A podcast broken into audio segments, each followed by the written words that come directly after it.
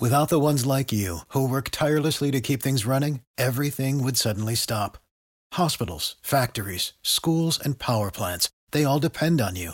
No matter the weather, emergency, or time of day, you're the ones who get it done. At Grainger, we're here for you with professional grade industrial supplies. Count on real time product availability and fast delivery. Call clickgrainger.com or just stop by. Grainger for the ones who get it done.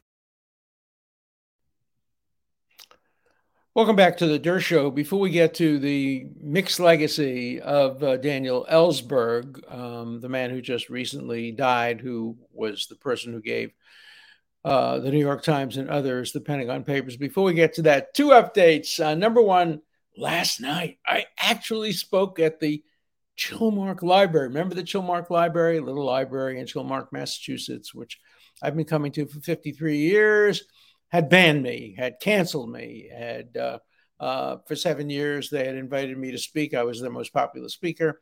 Then they banned me, and I threatened to sue them.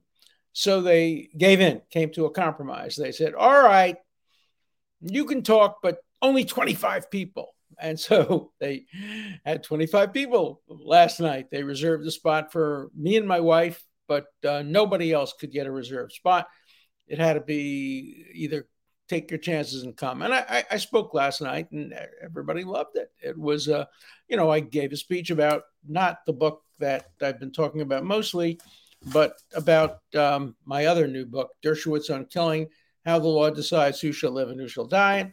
And I spoke about capital punishment and abortion and organ transplants and uh, seatbelt laws and you name it, anything to do with death and life. And then there were questions. Not a single person asked me a question, either about Donald Trump or about being banned.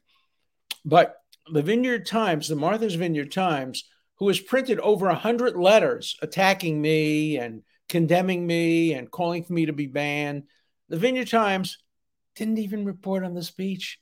I gave the speech finally, but the Vineyard Times didn't even report on it. It's as if it never happened because it went well believe me, if it hadn't gone well, they would have had it on the front page.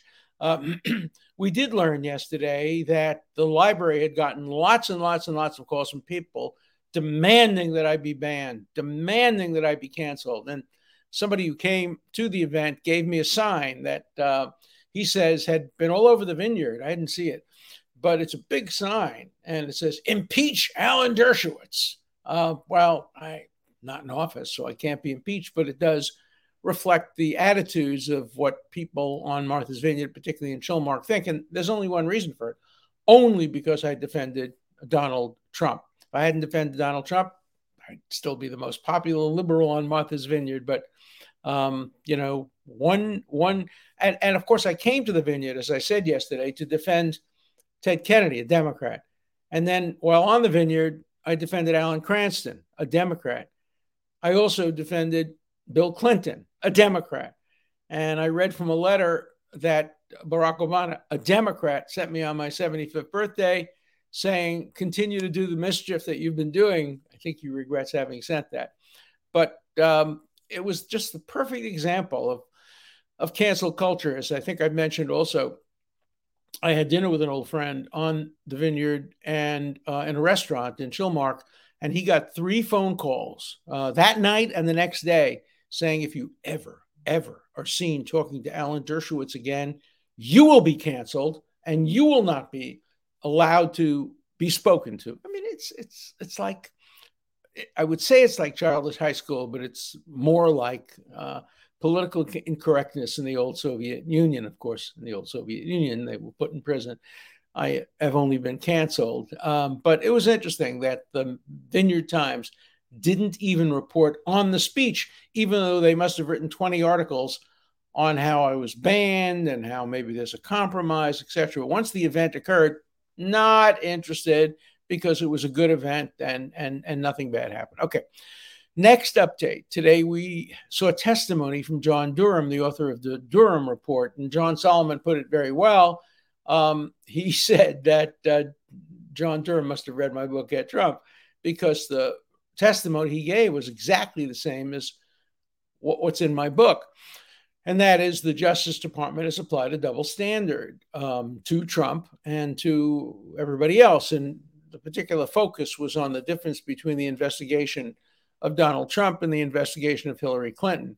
And John Durham, who's objective and neutral, but he's being condemned, of course, by the left for coming out and telling the truth, um, basically said no, there was not a neutral and objective standard. That uh, the, the criteria for investigating uh, a person was much, much lower for investigating uh, Donald Trump than it would have been for investigating Hillary Clinton, and that the uh, Justice Department and the FBI uh, distorted uh, justice and violated, they didn't say this, I'm saying this, the biblical prohibition against judging faces. Uh, do not recognize faces in the Bible. Well, the Justice Department and the FBI not only recognized faces, made the nature and level and degree of investigation turn on the faces and who the faces were. So, do we have a double standard of justice in this country? Yes, we do. The Durham uh, report confirms that.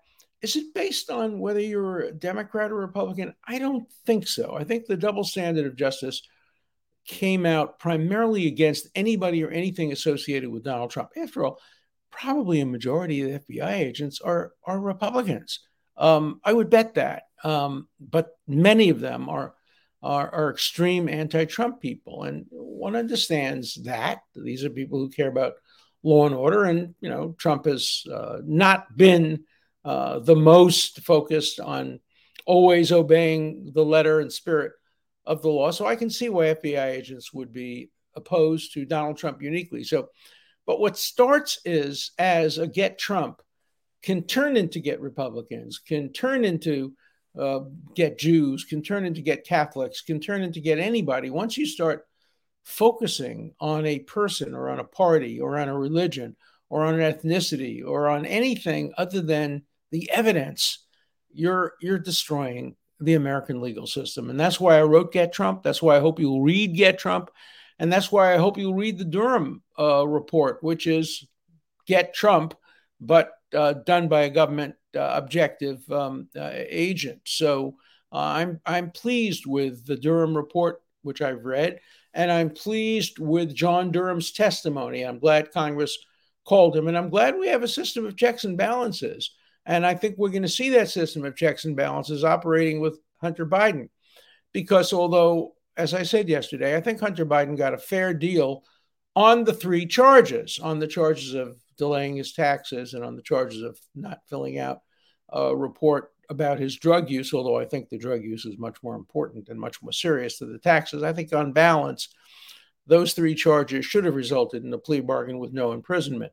What we don't know, and what the Durham report indicates we should know and must know, is whether a different standard of investigation and, and prosecution uh, applied to Hunter Biden than to Donald Trump. That's what we have to know. And Donald and and and Hunter Biden's lawyers, who I know and who are very good, um, one of them announced case is over. He has no more vulnerability. He's free. He's safe. Well, then he can't plead the Fifth Amendment when he's called in front of Congress, and he will be called in front of Congress, and he will be asked about Burisma. He will be asked about the laptop. He will be asked about those 17 tapes, and he's probably not going to be able to plead the Fifth. He can still argue, look, even though my lawyer said there's no vulnerability, who knows? The Justice Department may come after me. But if he pleads the Fifth and the Justice Department is finished with their investigation, they just give him immunity. And if they give him immunity, then he has to testify. Now, the question is would the Justice Department give him immunity? Or would Congress have to give him immunity? That's an interesting question. And we'll see how that how that plays out. But I can tell you that the Hunter Biden case, the Hunter Biden case is not over. Maybe over in the court of law, may not be over in the court of law. We're not sure. We have conflicting reports from the prosecutor and the defense attorney, as very commonly happens. But uh, we haven't heard from Congress. And thank God for checks and balances. Uh, and I'm always a little bit more comfortable as a civil libertarian when the government is split. I get nervous when both houses of Congress, the Supreme Court, and the presidency are all under the control of one party. I, that's not going to happen now for a while because of the the Supreme Court, but uh, we do have a divided Congress. And who knows what will happen in the next election? Um, the next election is presidential, senatorial, and congressional. So uh, things could change. Things are unlikely to change in the Supreme Court. There are no imminent retirements that are uh, obvious. Uh, the oldest justice now is uh, Justice Thomas, and uh, he is good health and relatively young. And most of the other justices are, are quite young. So we may have the current Supreme Court uh, without changes, um, perhaps for a decade, uh, for a long, long period of time. That would be one of the longest periods of time in history. And as as presidents appoint younger and younger justices, we're going to see justice justices stay on the court, and and and the the the Supreme Court itself will not change for long periods of time. That, that isn't good. I would like to see the Constitution amended. Don't think it will be amended to provide term limits for Supreme Court justices. Remember, when Supreme Court justices were first appointed after the Constitution was enacted, the average life expectancy was uh, 20, 25 years lower than it is today. By the way, that's a myth too. You know, Jefferson lived to 83, Adams 90. Uh, a lot of the the uh, framers lived a long time. If you were 50, your life expectancy was probably into the 60s or 70s. It's that when you consider life expectancy from birth, you consider infant mortality and young children's mortality, which was rampant at the time of the framing. But even at the time of the framing, if you made it to 50, you had a pretty good chance of making it to 70. But in any event, a lot of people died a lot younger than they did than they do today. So when the framers had in mind life appointments, they had in mind people being appointed at age 60 and living until 70, or appointed at 50 and living until 60. Um, two of the greatest justices in history, three of the greatest justices in history, um, Justice Holmes, uh, Justice uh, Brandeis, and uh, and recently deceased Justice Ginsburg were all appointed at age 60. And they all lived long, long time. Uh, Holmes lived until his 90s, and Brandeis his 80s, and and Ginsburg her 80s. So there's no guarantee, and that's why term appointments are good. I think a, a 15 year term or a 20 year term for a justice would make a lot of sense, but you need a constitutional amendment for that, and that's unlikely to occur. There are people who argue maybe you can do it by congressional statutes as long as you don't do it retroactively. I don't think that can be done, but we'll we'll wait and see. It hasn't been done, so it hasn't been tested. All right, let's turn to Dan Ellsberg. For those of you who don't know, and if you're a young person, you might not know, um, Dan Ellsberg uh, was a very important person in American history. He brought about the end of the Nixon uh, presidency. Without him, Nixon would not have been investigated and impeached. So here's the story, so so you know it. Uh, the um, Daniel Ellsberg worked for the Rand Corporation and had contracts with the uh, Defense Department and had access to the Pentagon Papers, which were you know several thousands. Uh, analysis of how we got into the Vietnam War, what's going on in Vietnam War, how we lied about casualties in the Vietnam War, war highly classified information. And Donald Ellsberg decided to engage in an act of civil disobedience, a crime. He committed a crime. He hid the Pentagon Papers, a copy of them, and took them home with him. Um, remind you of somebody else, President Trump, but he did it deliberately and he did it to make them public. Trump didn't do that. Um, and and interesting thing, of course, Ellsberg was never never successfully prosecuted. So he took the the papers home, and uh, in those days they didn't have scanners or anything like that, and and he had a, a, group of people who copied every page by hand in a Xerox machine that did page by page.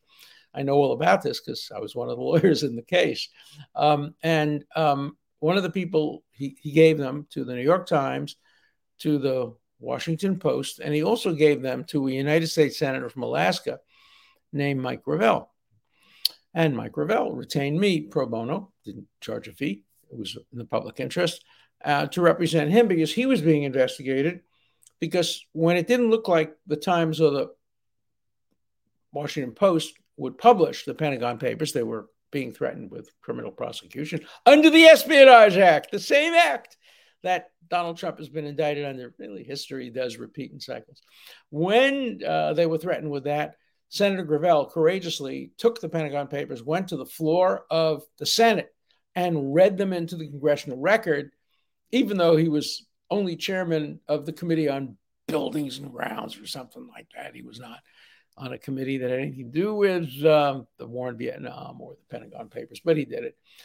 And uh, I was um, asked to represent him and the uh, publishing company Beacon Press in Boston, which published the Pentagon Papers.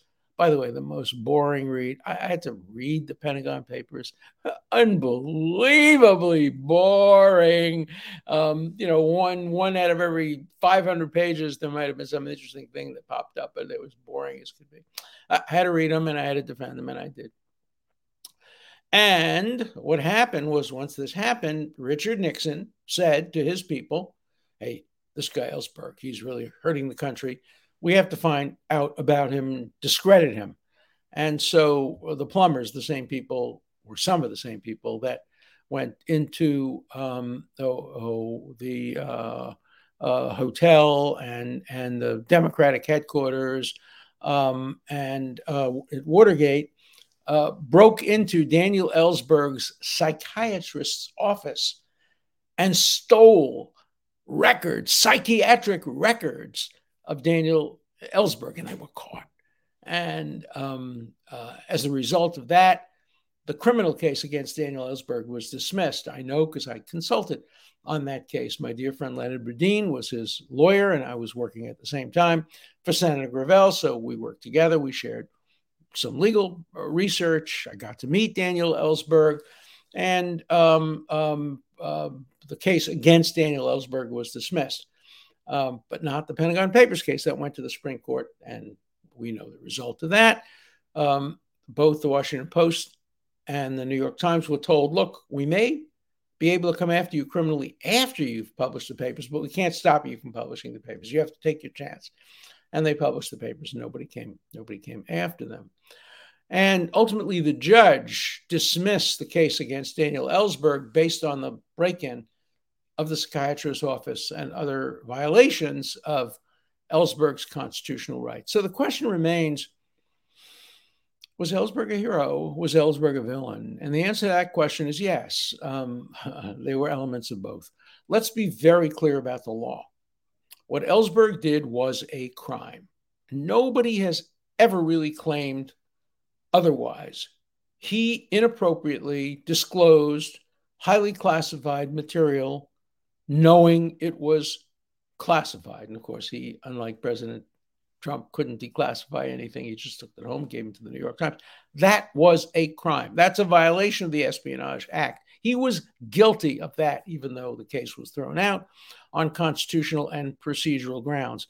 He acted as a civil disobedient. He admitted it. He admitted it um, that he was. He knew he was violating the law. He defended the case on other grounds and succeeded and won the case. But he was a criminal. And, um, but the New York Times was not, uh, in my view at least. The Supreme Court has never passed on that.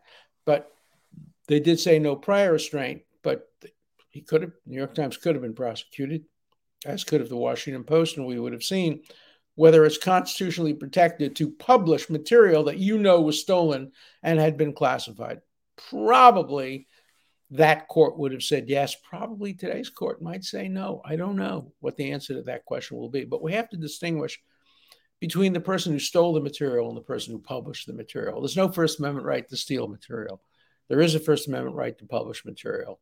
And so people like Daniel Ellsberg and Chelsea Manning and uh, so many of the others who have stolen the material, stolen the material, have committed crimes. Uh, my other client, uh, WikiLeaks, uh, and Julian Assange, he didn't steal anything either. He's the New York Times. He's the New York Times writ small um, because he's not a big publisher, but he was publishing material given to him by others. So he's in the same category as the New York Times and the Washington Post, whereas Ellsberg is in the same category as Chelsea Manning and others who were in the army or in the State Department and stole stole the material. So you know those are very interesting uh, distinctions. Um, you might apply those distinctions back even to the Rosenberg case. You know the Rosenbergs didn't steal the material. Uh, their brother-in-law stole the material. A guy named Greenglass gave it to them. If they had given it to the New York Times, I don't know what would have happened, but they didn't. They gave it to the Russians, the Soviet Union. So they were uh, convicted and executed as spies. Um, uh, I wrote a review of a book about the Rosenbergs back when I was a kid lawyer. And uh, I think the title of the review, or at least the heading of the review, was Are the, Were the Rosenbergs guilty or were they framed? And my answer was yes. They were, he was guilty, not her. He was guilty and he was framed. They tampered with the evidence in order to convict a guilty person. That's happened to me a number of times in my career. Happened in the O.J. Simpson case. The police believed he was guilty and they tampered with the evidence. And it happened in the Klaus von Bülow case. The children thought he was guilty and they tampered with the evidence. So uh, we we see cases like that, and it I don't think it began with the Rosenberg case, but uh, it certainly was prominent there as well.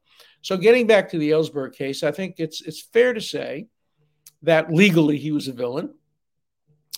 And you can argue that morally he was a hero. Uh, he brought about some great results. He may have contributed to the somewhat earlier ending of the Vietnam War than might have happened, a lot later than a lot of us think should have happened, but he may have saved lives uh, during the Vietnam War period.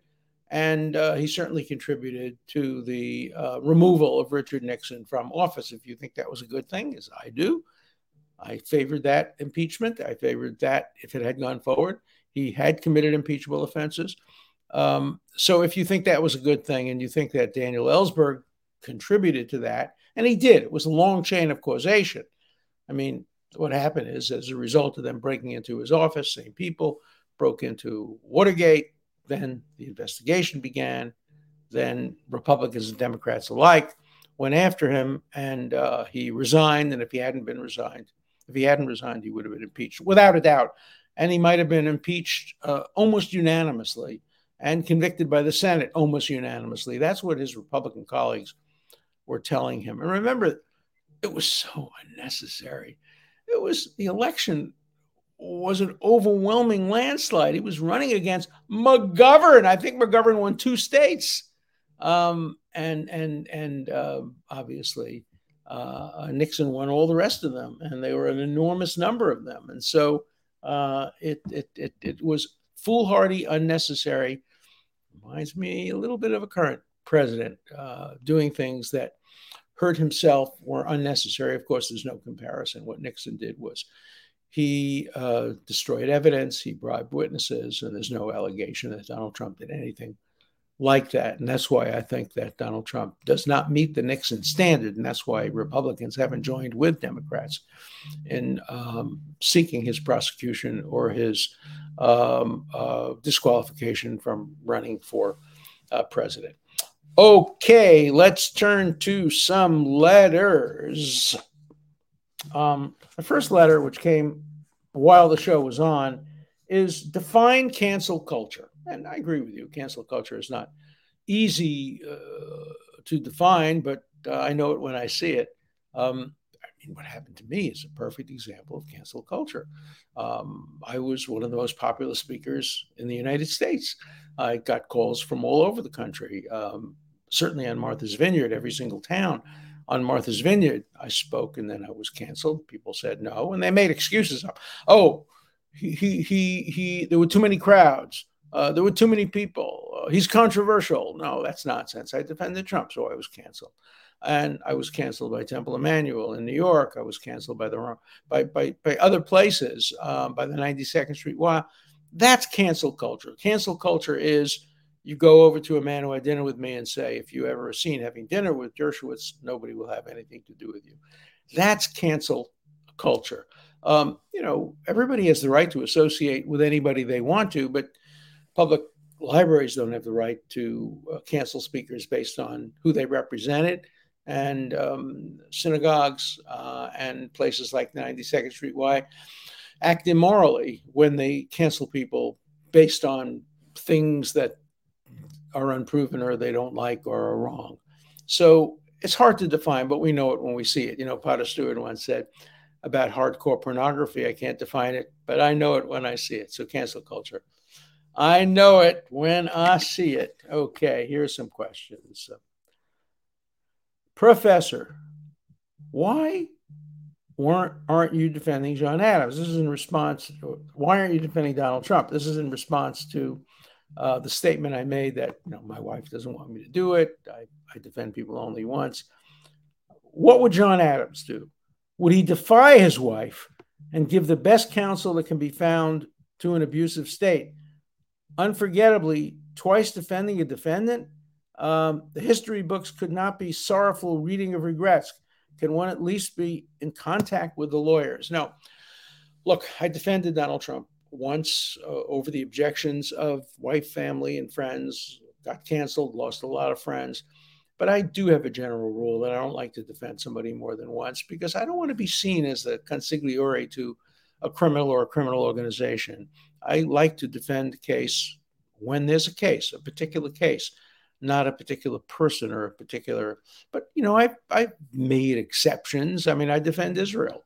Uh, that's not a person and I defend Israel repeatedly. I also criticize Israel when it does wrong, but I defend Israel. But I think here on balance, it's much better for me, my family, and I think basically for the country if I continue to do what I'm doing, and that is continue to defend when I see conduct that's defensible and protected under the Constitution, and be free to condemn when I see conduct that's condemnable. I think that gives me more credibility. It gives me more freedom to act as I believe. And at this age in my life, I think I'm entitled to that. So um, I'm going to continue to defend Donald Trump against accusations which I think are unfounded or which are not justified. And I'm going to continue to be critical of him and other Republicans when they do things or say things that are subject to criticism, if not necessarily criminal prosecution. So I appreciate the letter and I appreciate thought, but my wife wins on this one. I don't know what John Adams would do. Abigail Adams is a pretty tough lady. I don't know what her attitude was toward the Boston uh, massacre. That happened, you know, fairly early in Adams' career. I think he was married uh, at the time to Abigail, but uh, I don't know what her attitude was. It'd be an interesting question if any of you want to look it up and see if she uh, criticized him for doing it or if she supported him. I suspect she supported him. Is espionage actually in the name of the law or is it a nickname that has come about? No, it's in the law. It's the official title of the law, the Espionage Act of 1917. Then it has a longer title, but it's the official name of the law. And so, absent an in limine motion and a prohibition by the judge, normally a prosecutor could get up and say, Ladies and gentlemen of the jury, Donald Trump has been charged under the Espionage Act of 1917. I think that should be prohibited. I hope it will be prohibited. I hope his lawyers will make that motion. I think they will. Uh, okay. Professor, according to the IRS Crimes Handbook, any willful attempt to evade or defeat federal income taxes is a felony. Not, not quite. Uh, Hunter Biden's tax crimes, however, have been played down to a misdemeanor, and his felony gun crime dropped with a diversion program. Is this not evidence of a two tier justice system? No. As I explained yesterday, the vast, vast, vast, vast, vast, I can go on, majority of people who file their taxes late are not prosecuted at all, not even for a misdemeanor. Um, if it's part of a, a broader system of tax evasion, sure. But if it's an isolated crime and that's all he's been charged with, then if anything, he was overcharged, but not undercharged. As far as the gun charge is concerned, I think he was undercharged. I think that's a serious crime. I think um, uh, uh, failing to disclose a history of cocaine addiction in order to get a gun really puts people in, in danger. We don't want, even people who are strong Second Amendment advocates, I don't think want uh, cocaine addicts to have access to a gun. And part of the plea deal is um, Hunter Biden will never again have access to a gun. So for sex, Second Amendment folks, that's a pretty serious penalty. Okay, let's see what else we have here. Uh, Professor Dershowitz, this channel is incredible. I feel like I'm getting a chance to hang out every week with one of history's greatest legal minds. Amazing experience. Please keep making these videos. Thank you. I appreciate that. Um, and then I'd like to express my appreciation to Elon for his skill in putting together these videos with his father. These videos are absolute gold as to all who are interested in your father's thoughts and knowledge. Thank you, Elon. I know we've gotten some complaints about the background with the slanted roof. I, can't control that. That's the room I'm in, the slanted roof. I think it makes it uh, uh, interesting, but you have to get used to it. Um, doesn't there have to be evidence of him selling or giving classified info to be charged with espionage? To be charged with espionage, yes, but to be charged under the espionage statute, no. The vast majority of people charged under the espionage statute have not been charged with espionage. They've been charged with being whistleblowers, with dissent, with resisting the war, with not being la- not not uh, joining the draft, not signing up. Crimes uh, uh, really have no relationship to espionage at all. So the statute is misnamed. Okay, remember, separation of church and state does not mean separation of God and state. People too often confuse this. No, I don't think so. I think it does mean separation of God and, and, and state. I think God has nothing to do with with uh, with well, your belief in God should have nothing to do with government. Belief in God is something you're entitled to do. You have a First Amendment right to believe in God and to express uh, your religious belief through churches. But I do think that God and churches, for purposes of the First Amendment, are the same thing. That's why I don't believe in God we trust should be on our coins or our, our, our, our courtrooms. I don't believe that people should have to say, So help me God, when you take your oath. It's not in the Constitution, by the way. The constitutional oath of office does not include So help me God. That's added uh, later on. So, no, I think God and government uh, have been separated by, by the First Amendment. Is not the legal issue whether the president can be in possession of such documents and whether he can be lawfully speak with people about it. I argue he is able to do both because he was the president when he came into possession of the document. Well, that just isn't the law. It maybe it should be the law, but certain things the president is entitled to do, he can do only when he's president and that includes disclosing classified material. When President uh, Bush apparently disclosed classified material to people in his office, he was first told by his staff, please declassify it and then tell him. And so he did. So, no, the fact that he was the president is not uh, enough. Um, you are correct. How could slavery have happened in the land of the free? But as an American, I also wonder how on earth could Jim Crow laws have ever existed? Also, Jim Crow laws were as horrific as slavery itself. I can't imagine. Um, and and and of course, Jim Crow laws were horrible. Uh, they involved lynching. Uh, in fact, some people, some historians, I listened to one the other day on NPR, said that the post-slavery period was in some ways worse than the slavery period because during the slavery period, at least the owners had a valuable commodity that they didn't want to die or be injured. So they took at least some minimal care. They, of course, sold people out without their wives and children. It was horrible enslavement. It's beyond belief horrible. But once slavery was over and, and, and there was no ownership or financial interest in treating any African American people decently and with respect, that's when the Klan began. That's when lynchings began.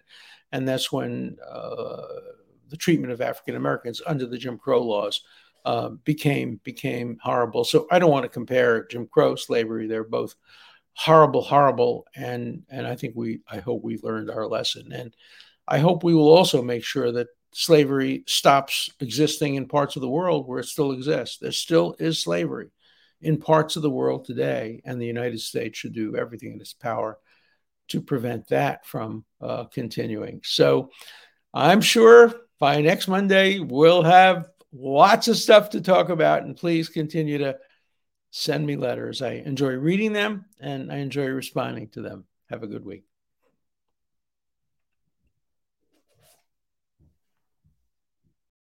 For the ones who work hard to ensure their crew can always go the extra mile, and the ones who get in early so everyone can go home on time, there's Grainger, offering professional grade supplies backed by product experts so you can quickly and easily find what you need. Plus, you can count on access to a committed team ready to go the extra mile for you. Call, clickgrainger.com, or just stop by. Grainger, for the ones who get it done.